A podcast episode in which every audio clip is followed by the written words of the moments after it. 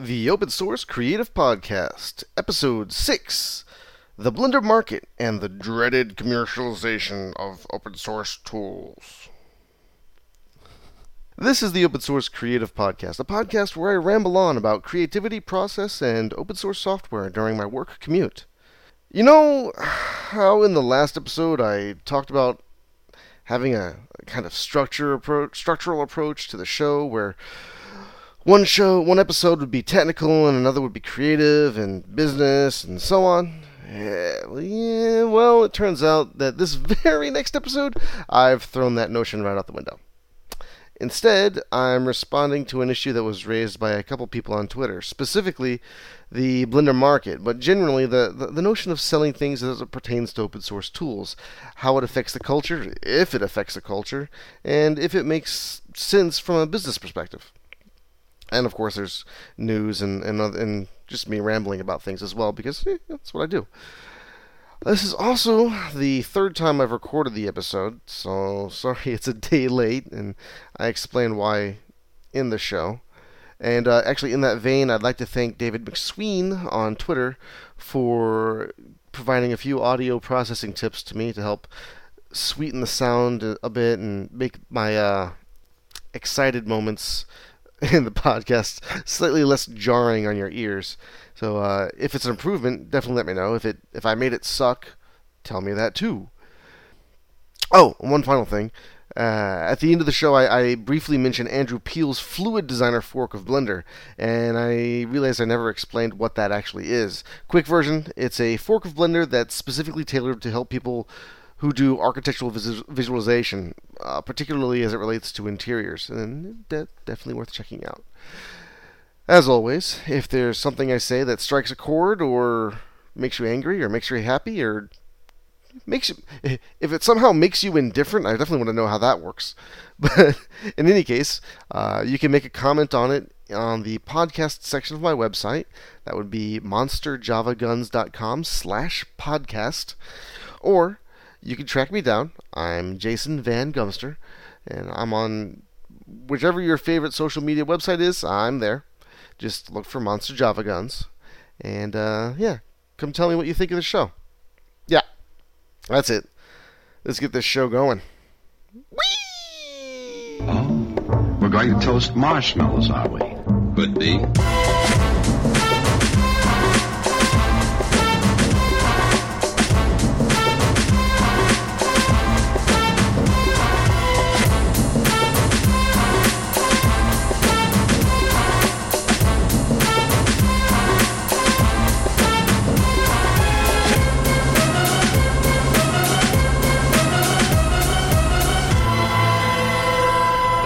Better. Hi there, and welcome to the Open Source Creative Podcast. Take three. yeah, in case you didn't know this, this is the third take of me recording this podcast in its entirety, actually. Because, um, yeah, I got myself a new mic, and it's a nice microphone. But apparently, there's uh, an impedance mismatch between it and my tablet. And it just led to really really horrible audio quality and I, I couldn't justify and I couldn't clean it up and, and post with processing and I couldn't justify uh, just editing it and telling you to deal with it until I figure something better out. So that means I get to record it three three times. Hopefully this is the last one. Uh, if, if it isn't I'm I'm going to freak out. But, but, ultimately, I'll have a solution for that. But in the meantime, I'm, I'm back to the old way. I'm back to my my sort of cheap, crappy earbud and you record. So that's my my recording app on my tablet. Eventually, I'm going to get a little bit better gear, but this will just have to do but for the people who responded to me uh, related to my my woes with microphones and audio processing, thank you. I really do appreciate it. So on to news. Let's start with Pitivi. Actually, not a not a huge piece of news. They just have a nice article on how much has happened with Pitivi related to Pitivi is a, a video editing uh, program. In case you're you didn't know that, and they, they have a nice article on, on the sort of development updates that, that's been happening to it over the course of the summer, and um, it's pretty it's pretty exciting stuff, and and uh, it's got good promise. I'm just it's just in general moving slower than I would like. We we have a a we have a surprisingly large number of inadequate video editing tools on in the open source toolbox, I'll say.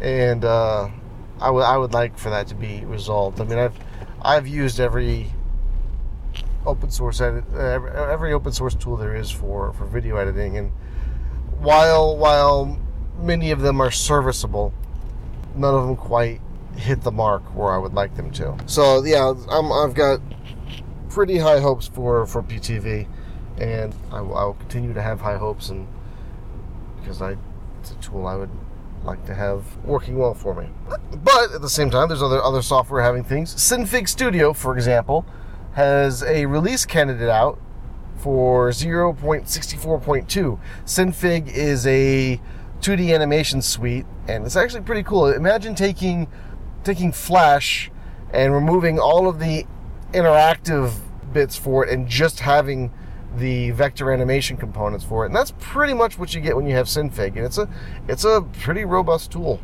And uh, they, they have a release candidate out. Of particular note for those of you who are on Mac OS, Synfig now doesn't require X11 while you're in Mac OS, so you can run it natively, which is a kind of a, it's, it's, a, it's nice progress for them. So download their release candidate, test it out, and report bugs if you come across them. Also, Blender 2.72 is now officially out. So if you're a Blender head, go out and get that and enjoy the the, the new happiness and sta- stability of of the latest release of Blender. So that's new. In other news, we have the um, there's an article on actually there's two bits of news. There's there's there's an article on opensource.com and a podcast episode on Hacker Public Radio. Hacker Public Radio is a community podcast, so it's it's kind of cool. It's if you if you want to record a podcast, you don't have a host for it, and, and or want to set up the whole infrastructure, you record your podcast, send it to them, it gets uploaded, and gets listened to. Which means that some of some of the episodes, of course, are a bit hit or miss. I mean, some of them aren't, aren't particularly interesting, at least not to me. But but there's a lot of there's a lot of sort of I'll say gold in there, and uh, this this particular episode was was one of those examples. So the the the article and there, it's not related to the article on OpenSource.com, but OpenSource.com is basically a sort of a bird's eye perspective on on doing ebook publishing using open source tools and, and how you would go about doing that. And so that that's a, it's it's a you know it's a, it's a fairly in depth art. It's a I'll say a, a deepish article, and then the um, the the Hacker Public Radio episode gets a bit into the nuts and bolts of this one one guy, and I I, I forget. You know, after recording this episode for three times, you think I'd get your name right by now, but I forget. I forget um, the guy's name, but he goes in goes through his process of writing his novel in plain text, converting that to XHTML by way of LyX, and then pulling that into Sigil for, for a final pass on formatting, which is a lot of steps and a little bit convoluted. And I, it either points to a hole in his particular workflow, or I'm, what I'm more fearful of is that there's a hole in, in sort of the ebook production pipeline on the uh, when it comes to open source tools. And my guess is that the latter is more true than anything else. And I mean, there's not outside on the same exists on the the, the pri- proprietary side as well. I mean, outside of Scrivener and and maybe what you can do in InDesign, you know, the, the process by which you get from book to to or from from manuscript or draft and whatever you're writing to to ebook is it's kind of voodoo black magic, if you will. It actually got me thinking. I write my stuff using LibreOffice, and it it it does pretty well, and I, and I enjoy writing in it. The, but I, I'm I, I I see a great appeal in writing in plain text, uh, not only from a from a version control standpoint and a sort of a a future-proof standpoint because it's no matter what formats and stuff crop up in the future, you're pretty much always going to be, be able to read a text file. So there's there's a strong argument for that. So, like the the idea struck me that, especially if you're going towards towards ebooks, you could probably write your book using Markdown as a syntax, and get to an ebook pretty quickly. Especially since there are, are already you know web even web based Markdown process uh, parsers that can translate that directly to XHTML. So since the EPUB format is basically XHTML, it, it stands to reason that if, especially if you're if you're doing more of a of a fiction piece that doesn't have a lot of complex figures and tables and stuff like that, I don't see why you wouldn't be able to use Markdown to do it. There's just not a really cool. The only downside to Markdown and I mean, the, the, reason why this also appeals to me is when I do screenwriting, I use the Fountain IO format. So I'm I write screenplays in in VI in Vim, GVim actually, and then when I want a PDF of the final output, I I, I take that Fountain IO syntax, open it in Trelby, and then I get a PDF out from there. And the exact same thing could be done process wise, but instead of Fountain IO to Trelby, you could do Markdown through some other program, maybe native to Sigil, which is a uh, program that the, the the guy in the HPR article, uh, HPR episode talks about. If Sigil could support Markdown, yeah, I mean, you're done. You know, that gives you that step. So, I don't know. I, I'm not going to change any of the current projects I'm on because I don't want to change the midstream while in the middle of it because that's just a pain in my ass. But perhaps on the next next book thing that I write, maybe I'll I'll explore this this idea that I've got here. Well, well, we'll see. The last bit of news is can I can I can I refer to this as as Adobe's fuck up? Yes, I will. So here's here's a story. I, I came across this on the digitalreader.com, I think. Eh, search for it. I'll have, I'll have a link to it in the show notes. But short version is Adobe Digital Editions 4, which is their e-reader software. It has become discovered that Digital Editions 4 does a couple things that are a little, I don't want to say unethical, but uh, suspicious. Yes, yeah, yeah, we'll, we'll go with suspicious. I, I, won't, I won't jump into the, the unethical boat just yet. So, Adobe Digital Editions 3 already had some problems that people didn't like because they, they supported a lot of DRM things that that really just made things. Uh, one is a problem for people who, who have objections, like moral objections to, to DRM, but uh, whenever DRM gets introduced, it always it's always it always becomes a hassle. So there are people who already didn't like Digital Editions 3, but now in Digital Editions 4, some other things are happening. So one of the things is that Digital Editions 4 dials home to Adobe and sends back statistics on on what you're reading. That in and, of itself, not necessarily a big deal. Almost every commercial e-reader software does something along these lines, where for whatever ebooks you've downloaded through their system, you it, it sends back statistics about you know what page you stopped reading on, how long it took you to finish reading a book, and and those sort of things. And almost without a doubt, every commercial e-reading software does that. So that in and of itself, not necessarily surprising and not a super huge big deal because only because precedent's been set. I mean, I don't have a, I'm not a huge fan of it, but there's not a whole lot you can do about that. And and I mean the what would be nice is if if if I as as a as a as a writer whatnot would have access to that information so I can I can better serve my audience. But you know, Amazon, Adobe, Barnes and Noble, that info, they're, they're not necessarily sharing that information. They probably never will, and and so it's not. While that information is being collected, is is not particularly nefarious in its own right. Uh, what they do with it is, I, I, if they're going to collect that information, I, I almost feel like they should they should uh, do more, do better with what they do with it, or be more transparent about what they do with it. So there's that, but that's again that's not a big deal. The bigger deal, however, with with Digital Editions 4 is that it does two other things that are, are one's one's a security problem, and the other one is a boneheaded move that is also a security problem. So, well, one's a privacy problem, and one's a security problem that's that's dressed up like a like a like a boneheaded move. There we go. That's a better way of saying it. So the the privacy problem is that Digital Editions 4 goes beyond just the the ebooks that you've downloaded through their system. It actually tr- trolls through your hard drive for all ebooks, any ebooks that you have for whatever reading system that you've got, and sends that information back to Adobe. So Adobe knows everything you're reading digitally speaking. And that's a pretty big issue privacy wise. And and and I'll, I'll, get into more on that once after I finish explaining explaining the story.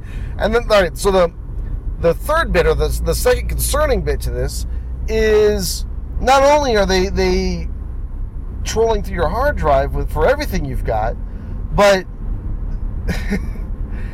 when that sends that information back to Adobe, they send it back plain text, clear text. It's just you know anybody sniffing network traffic automatically knows everything Adobe knows about what you're reading. So all of your private information, yeah, yeah, it's in context. It's it's just books. I'm putting I'm putting that in air quotes, but but for everything you're you're you're doing there is is being transmitted in plain text, which is just stupid. I, I, I will say this much: it's a mixed blessing uh, because had it been encrypted, we'd never know what Adobe was dialing, what what digital editions was dialing home and sending to Adobe. It could be anything on your, it could be everything on your hard drive, or at least you know a listing of everything on your hard drive, and metadata ref, reflected it the only way we know that it's not that is because they were stupid enough to send it back plain text. So I mean, it's it's yay they were they, yay they screwed up, and we were able to find out that they didn't you know invade our privacy too much. and I had this conversation on Facebook with some folks, and you know they're they're they're they're concerned. They're they're they're the argument, and I've seen this on online as well. The argument is that look, it's just it's just ebooks. It's just what I'm reading. I don't I don't care if Adobe knows what I'm reading on any system. I mean, they can come home and check my library, blah blah blah blah blah. But the, the thing is that it, it's there's a couple things with problems with that. One, it's not just about individuals. This software gets used in institutions. This software gets used in, in, in other places where, where privacy is a much bigger concern. I mean, digital edition, if I understand right, digital editions 4 gets used in libraries, and libraries are pretty locked down when it comes to, to privacy issues and privacy concerns. So that's that's, I mean, on one hand, it's, it's a legal concern from, from for Adobe, but on the big on another hand, you know, it's it's those kinds of things, and and then just in general, they don't have a right to know what I'm reading. So it's it's it that's the other part of it. And then then again, the other the other half of that is the argument for open source software. Had they had they not done the boneheaded move of sending this plain text, we would never know what they're sending home, and we'd never be able to to really easily inspect that data if it were encrypted. But if if if the if their software were open source, we'd know exactly what you know. The source would be open to the public. People could view it and say, "Hey, this this little line of code here is sending shit back to Adobe and, and you know scanning my entire hard drive. That's a problem. From from from that end, it's it's a it's a pretty compelling argument to use open source, uh, not just for the eReader stuff, but look, I mean, all of Adobe's software is, is on the Creative Suite stuff. All of that stuff's on on, on the uh, Adobe Cloud, right? That software that constantly dials home, if only for registration purposes. But you know, if they're doing this with their eReader software then why wouldn't they necessarily be doing that with their creative suite? And then again, the same argument. Well, I don't care if they they know what I'm doing with my digital, you know, my digital finger painting. But again, it's not just about individuals; it's also about institutions. Create their their creative suite software gets used in places where security is a pretty big deal, pretty big concern. I mean, when I say security, I'm talking like kind of need government clearance kind of security. Computers that that can't connect to the internet for security purposes. And and you know, I've already run into uh, system administrators and IT people who who have run into the headache with the Adobe Cloud, uh, Adobe Cloud, with the Adobe Cloud, because for that precise reason because they they're they need that software on computers that don't have network access and and yeah so I, I also i find this to be a pretty compelling argument for using open source tools because one there are on the creative side of creative applications most of them i don't think any of them that i know of off the top of my head dial home and send back any kind of metadata over the web or any kind of data at all. None of them that i know of do that. But to a to a greater point if they did do that because they're open source we know what they're sending. We know what is being what's being looked for and what's being sent back if we had a problem with it we could patch it, fork it, and, and clean that shit out of there. And so yeah, yeah. There's I think this there, this is makes open source a, a, compelling argument again because had they encrypted what they sent with digital editions 4, they they could have sent anything and we'd never know. And that's I think that's a problem. Uh, now, of course, Adobe's since since this broke earlier this week, Adobe has has made a press release and said that they were uh, what was the exact wording? Something along the lines of the they were they were looking for e ebooks on your hard drive to to ensure compliance with publisher licensing or or some shit, which uh, that's that's my response. We're gonna go with the the the angry Frankenstein response. Uh, I don't buy it and I don't like it, and even if it's true, it's dumb. and they, they really didn't have a comment when it came to sending it back plain text. Uh, likely that'll be hopefully they'll they'll hopefully they, they, they just don't do it. But assuming that they continue to do it, hopefully they, at least encrypt the information to you know protect the privacy of of the people who use their software. So yeah, that that was a you know a pretty big deal of a story. I figured I'd share that out. There's that. Now, on to stuff that's a little bit more fun and, and personal, but still newsy, still newsy. Uh, one of them is I made a patch. Yay! A itty bitty, like small, dinky ass patch, but a patch nonetheless for Blender. As I mentioned in the last episode, I'm I'm writing the third edition of Blender for Dummies, and uh, as I'm writing that, I, I, I, know, I noticed that the uh, if you go into user preferences and go to the add-ons section, take a good close look at the button that, the button that you click. It doesn't necessarily it doesn't really say add-ons. It says add-ons. It's they it's spell they spell it A D D O N S as opposed to the you know the more proper spelling which would be A D D hyphen O N S and so I ran into this actually on the last edition of the book where, you know, I'm, I'm trying to write with you know, proper English, where I would write it as ADD-ONS, but since the interface refers to it as, well, I would write it as, as add-ons, uh, but the interface refers to them as, as add-ons, which is a fun pronunciation, wrong though it is. And so there's, there's, there's, I had problems keeping the terminology consistent in the book because it's not a correct spelling in the interface, and it never really got fixed since the uh, since then. So I, I I, I want I want my my book to be consistent with the interface, and I would like the interface to have proper spelling. So therefore, I wrote a nitty bitty patch that changes all user facing elements of the Blender interface that refer to add ons it refers to them as add-ons with a hyphen as opposed to add-ons with no hyphen. And so that patch is currently in the tracker. Hopefully it gets accepted and pushed into master before Blender for Dummies 3rd edition comes out because if that happens, then everything will be nice and consistent and happy. So if you happen to be a Blender developer listening to this, please approve my patch and, it, and, commit it, please. Uh, it's just a dinky patch, but it'll make my life happier. And that's again, that that is a a fantastic example of something we can do in the open source world that you can't do in the closed source world. I saw now this is a small example, an itty bitty example, but I saw a bug.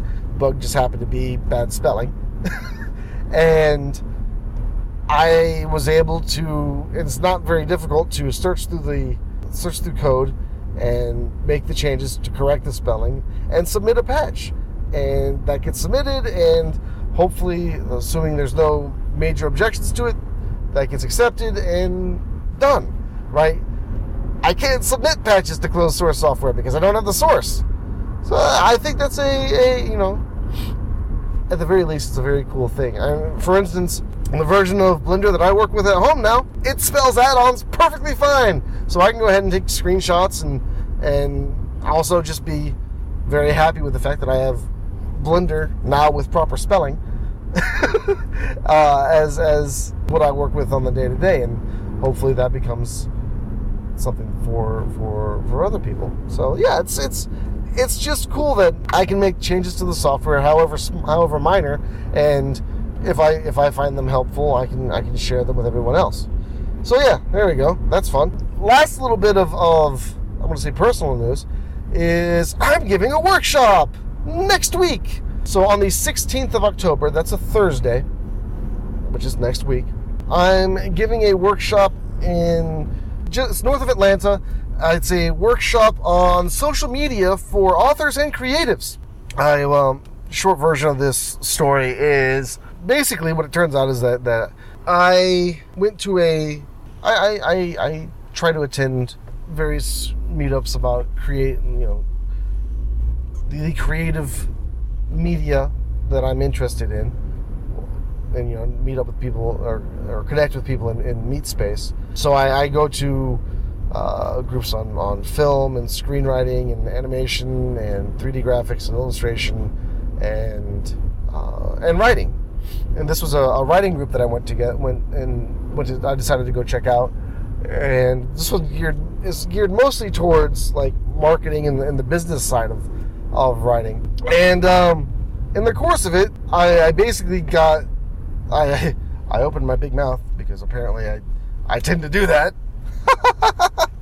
uh, and and we'll say I I, I gave the see this is a, topic for for a slightly different podcast, but there, there's there's an advantage to the reason why I go to these these these meetings and stuff like that is, is there's a, there's an inherent advantage to uh, to, to connecting with people in meet space. There's there's something about face to face, eye to eye uh, interaction that that can't be can't be duplicated easily anywhere. Usually, what happens in the course of this is I, I talk to people and and in the course of talking to them, I I somehow give the impression that I know what it is I'm talking about. Which, to be fair to myself, I I, I do generally try to talk about things only when I know something about them. It only seems right. I don't want to be talking out of my ass about shit I don't know anything about. So, in the course of this conversation, I, I it, it, seems that I know things about uh, as a as a side effect of a long stretch of, of being self-employed and in general living on the internet for well over a decade. Whew, well over a decade. That's frightening in any case, the, that I know something about being on the internet and social media and, and those sort of things, and and that that information was some something people would want to learn something about. So yeah, I got volunteered to give a workshop. Uh, so yeah, if you're in the northern Atlanta area, or if you're in the Atlanta area at all, and you've got an interest in, in social media, especially as it pertains to finding an audience for your creative work, then come on out. It's at a it's at a McAllister's Deli uh, in, in, Roswell, and uh, it'll be somewhat informal, but full of information. And and yeah, come hang out and, and do the workshop thing. So yeah, that's that's new stuff. That means I can stop right now and take a cup of coffee. Hold on. Now, on to the main thrust of this episode, and that is selling things in the open source world. I've been asked specifically by by a couple people online, and by the way, Thank you for giving me feedback. I, I really, really appreciate it. Because also that gives me something that gives me ideas of things to talk about. And so this is a, a perfect example of that. I was asked what my opinions were towards the Blender Market. The Blender Market, in case you don't know, is a website that's set up by CG Cookie for Blender users to sell their stuff to other Blender users. And by stuff, I mean add ons or texture packs or model models or you know an actual thing they've created. Not it's not a service. It's not like for selling your services. That's more the blender network kind of thing. But it's it's for selling an actual product to other blender users. Uh, and and quite often this gets used for uh, not, like I said, not just for creative output, but it also gets used a lot for extensions and add-ons for Blender. And there's a lot of hemming and hawing about it when, when the market first came out. It's a real sort of stop playing in my sandbox kind of attitude that a handful of people have as it pertains to the Blender market. And, and there, there are there are two things inevitably, and this, but again, this goes with with. Actually, let me back up. No, I'm not going to back up. There, there are two things that that when a topic like this comes up, not just when in, in the Blender community, but in open source communities in general, this topic comes up, and there are two things that are that are, are normally brought up. You have one class of people who are upset that there are non-zero dollar things happening in their free play uh, sandbox. So it's it's you know Blender's free or you know my software's that I get is free. Why should I have to pay for this other little uh, add-on or, or it all should be free?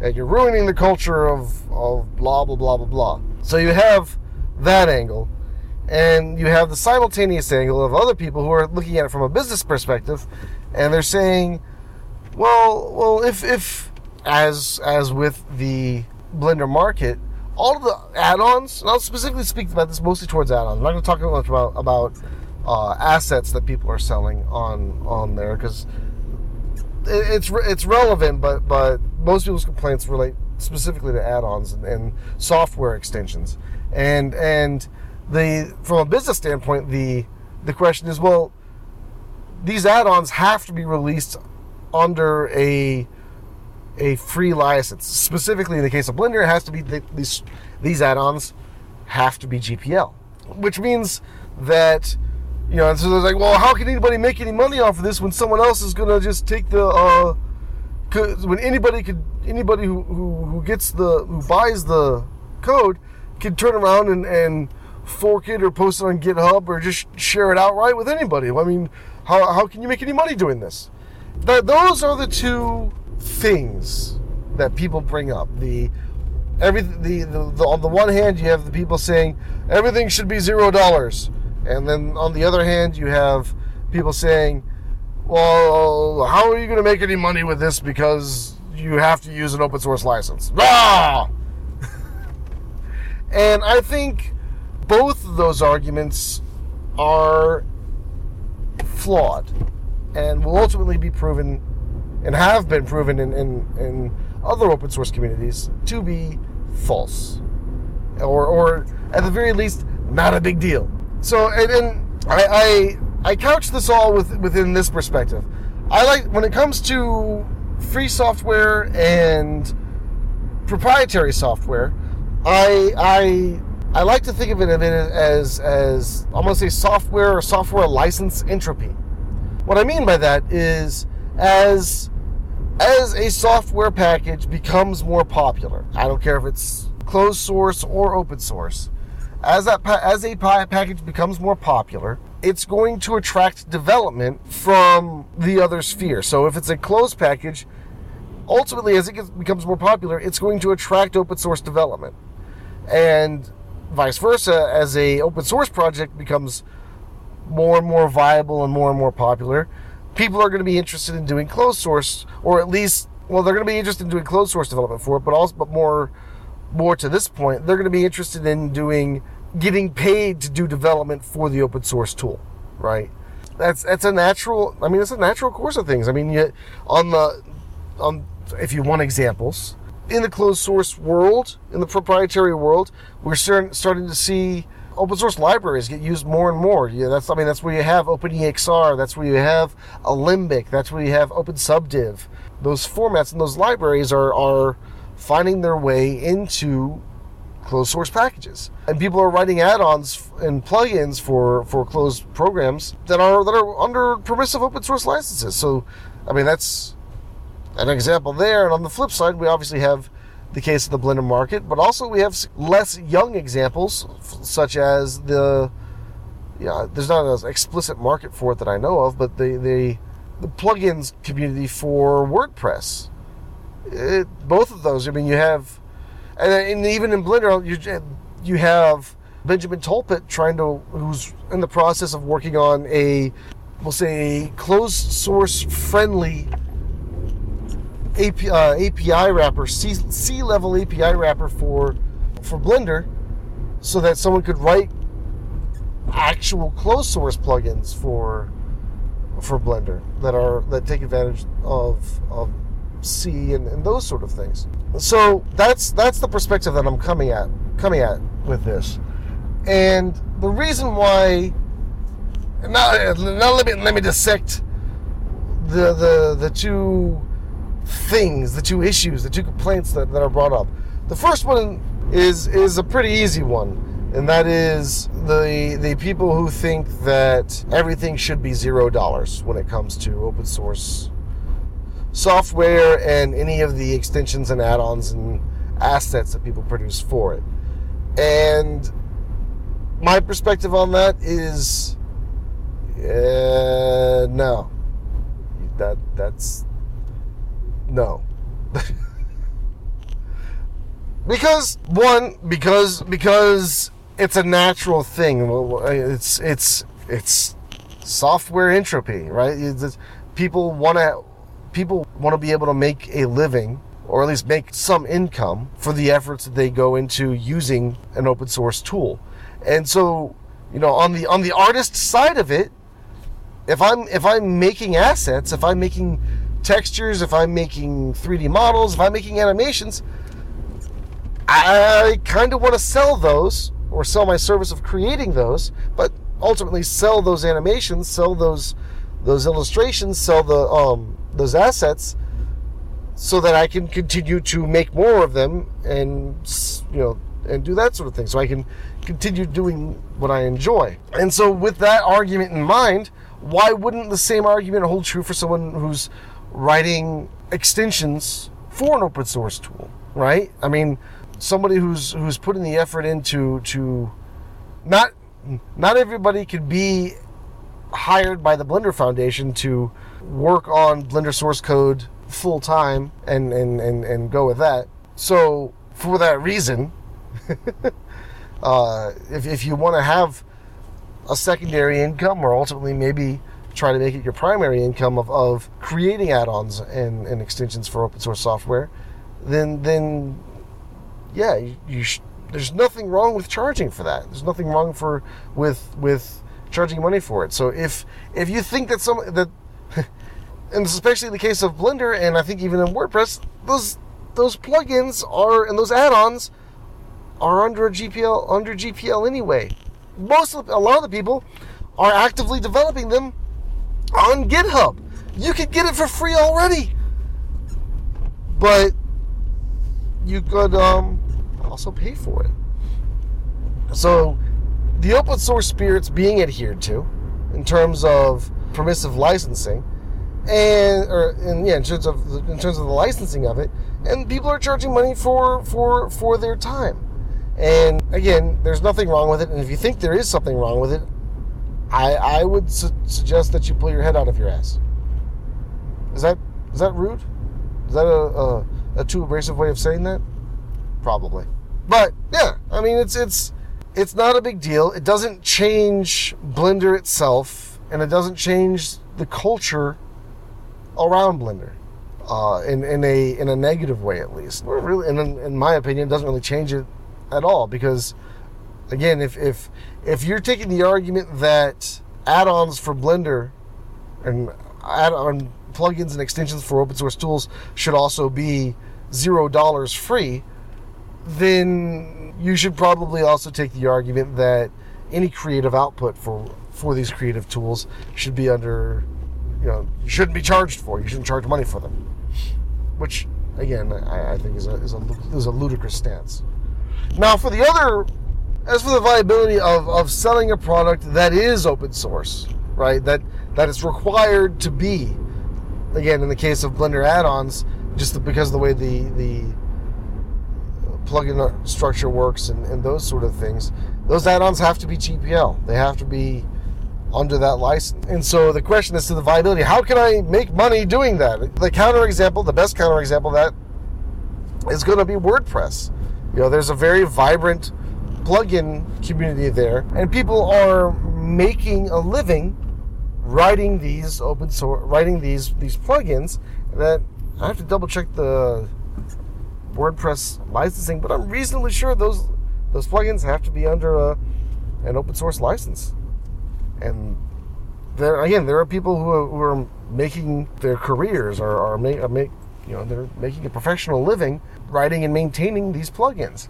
And I think the same thing can happen the, on the Blender side of things. And a big, big reason for it is that there's more value. It's it's not just the tool. It's not just the plugin there's more value there, and part of it's because Blender specifically, but a lot of open source tools in general, especially on the creative side, they have very fast development timelines and timeframes. Blender gets a new release every two damn months. Two months, another release, and usually in that release, there's some kind of subtle. Some of them are less subtle, but there's some kind of subtle API change that may or may not break an add-on. So there's there's an inherent value in making sure somebody maintains the add-on and ensures that it works with whatever the current version of Blender is, or again any of the any tool that you're any of the creative tools that they're that you're writing for. It's it's worth paying somebody. There's value there in making sure that they keep up with Blender development and that their plugin, their add-on, always works with it. And that's I don't know about you, but that's worth paying for. And actually, as as we're seeing on the on on the Blender market itself now, with add-ons like the Motion Tools add-on that was released last week. And by the way, if you haven't seen this thing, that holy shit, that's awesome. Uh, it's a it's a node-based animation uh, add-on for for doing like motion graphics and, and animated node craziness. It's it's really freaking sweet. You should check it out. Uh, there's uh, I'll put a link to it in the show notes, but the, the, the, the, demo for that has a lot of like really cool things built into it. And bear in mind, I'm saying all of this as someone who's written the add-ons and released them for free. So it's it's it's not like I'm going to stop writing any of the add-ons that I do, especially the smaller ones, and releasing them for free. I mean, I if I find them useful and and and whatnot, then then yeah, I'm gonna just develop them and put them out there. It's, it's not preventing me from releasing mine for free if I want to. And, and, I mean, there's there's some enticement there, but you know, I honestly don't think it's it's. I don't think the add-ons that I write, while they, they help me on a product on a productivity standpoint, I, I don't think they're they're they, they merit being purchased necessarily. And and the add-ons that are going on to the the the Blender Market are they're extensive tools. The the motion tools add-on, the Animat add-on that that Matt Heinlich is working on that I talked about last week, contours and the was it polystrips add-ons that that are coming from CG Cookie for for retopology. I mean, those are some pretty. There's a lot of code involved in those, and making sure that they continue to work with Blender uh, it, it's worth throwing some cash their way to get that to, to, to, to ensure that. And I think I'm not the only person that thinks that because, you know, I don't. I'm not going to say that people are making making their their sole living off of these add-ons yet, but you know, it's it's probably not a, a an insubstantial supplementary income for them. Yeah, I mean, at the very least, gas money. and and for some people that's enough, but again, the Blender market has only been around for a handful of months, right? Uh, They got they got they got launched this year. The WordPress sort of uh, I'm not I don't have they've got a lot of different websites for, but there's not like the, the the ecosystem for WordPress plugins that that's been around for a long time now, a really long time, and because it's been around long enough, yeah, now there there are people who are who are you know part of making their living is is producing and maintaining these these plugins, and I'm sure that that's going to happen on on the Blender side of things, and, and I'm positive it can happen for other open source tools as well that have ecosystems for their their add-ons or extensions or whatever the, that particular program's going to plugins, whatever they're going to call them. Yeah. So uh, we're, we're relating to the question of, of whether or not it's viable business-wise to write an add-on that that to, to sell something that has to be released on an open source license, yes, it makes sense. And especially it makes sense when your your extension has to work with a, a target that moves as quickly as Blender does with with quick with releases as quickly as, as as often as it does. So yeah, no, it's it's it's entirely viable and entirely doable, and I think ultimately uh, I'm going to be I'm going to be proven right. If if I were such a person to, to make predictions, that would be that would be my prediction. So yeah, it's it's there's a lot of words I just said to say a it's not a big deal for people to sell stuff, and b it's it's it makes it can and does make sense business wise for them to sell stuff that's that's not proprietary, that's not closed source. And while I'm I'm I'm eager to see what Benjamin Tolputt does with his uh, closed source friendly API that he's developing. You know, I I'm not gonna I'm, I'm, I'm gonna have the same hesitation with using proprietary plugins I, that I do with any proprietary software, as I explained on on the Adobe story earlier. But that doesn't mean, again, software entropy. It's a natural process. These things filter in and come in naturally. The fact that people want to write closed source code for an open source tool, perfectly natural, and and there's nothing inherently wrong with that. And and some people will will will use it, use these tools, and some people won't. And I think that's a good thing. I don't I don't think it's a, a huge problem. Now, and and it's not even a problem. Again, there's no nothing ethically wrong with selling things as it relates to to. Hell, you could repackage Blender or GIMP or Inkscape, and actually, it's been done with all three of them. You could repackage that and sell that as it is to somebody, or sell them as a bundle. You know, three for the price of one. uh, you could do that, and there's nothing ethically or legally wrong with that. And like where a lot where a lot of people have gotten the people who have tried doing this, where they've gotten in, and they've gotten into trouble. I'm gonna again trouble being the the the air quotes version of trouble. They've they've gotten blowback. I've gotten blowback again for some of the people that don't don't try to give me zero dollar um, non non zero dollar stuff, but that's an unfounded thing. The real problem is that people who have been trying to repackage and and sell open source tools is that a they haven't been adhering to the whatever free software license is being used. In this case, probably the in most cases it's the GPL. So they're they're not releasing the source code with whatever they sell. And it's kind of a bigger deal when they're marketing their their their repackage, their rebrand of these open source tools, they're using artwork from artists that they don't have the rights to use that artwork. Like they'll they'll just pull images from the web or from the Blender website or the GIMP website and use those to try to sell their repackaging. And the problem with that is that those images, those animations, they're not necessarily released under a permissive license. And even if they are released under a permissive license, nine times out of ten, it's an attribution license. So you at least have to say who made the damn thing. And so these, you know, the, the classic example is is uh, 3D Magix. It's probably they still have their website up, but yeah, they were trying to repackage Blender and sell it as 3D Magix. To, I, I, apparently have to say it with that voice, 3D Magix.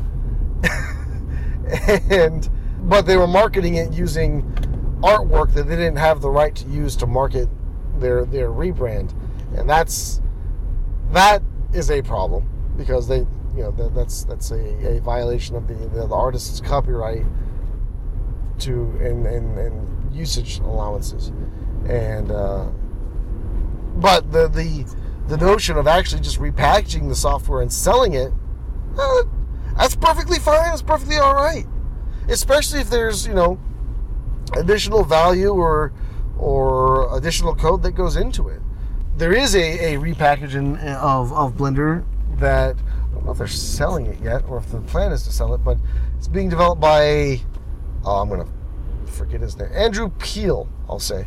It's a uh, fluid fluid designer. Man, I'm, man, I hope I'm getting the name on that right because I'm just pulling it off the top of my head. But uh, by by by that, it, it, oh man, there's there's some really cool things going on in that. And Andrew, if you happen to be listening to this podcast, yeah, your stuff is pretty sweet. and again, there's nothing wrong with repackaging and, and selling it. Uh, if, if that were the desire, as long as they adhere to the GPL, no big deal. So, yeah, that's my episode for the third time. And, uh, finish my commute. It's time to go to work. See you next week.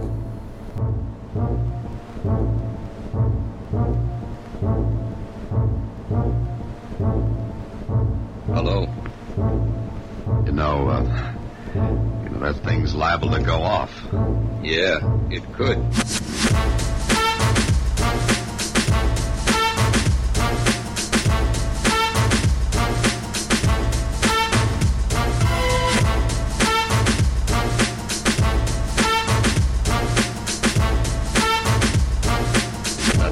Fast, sweetheart.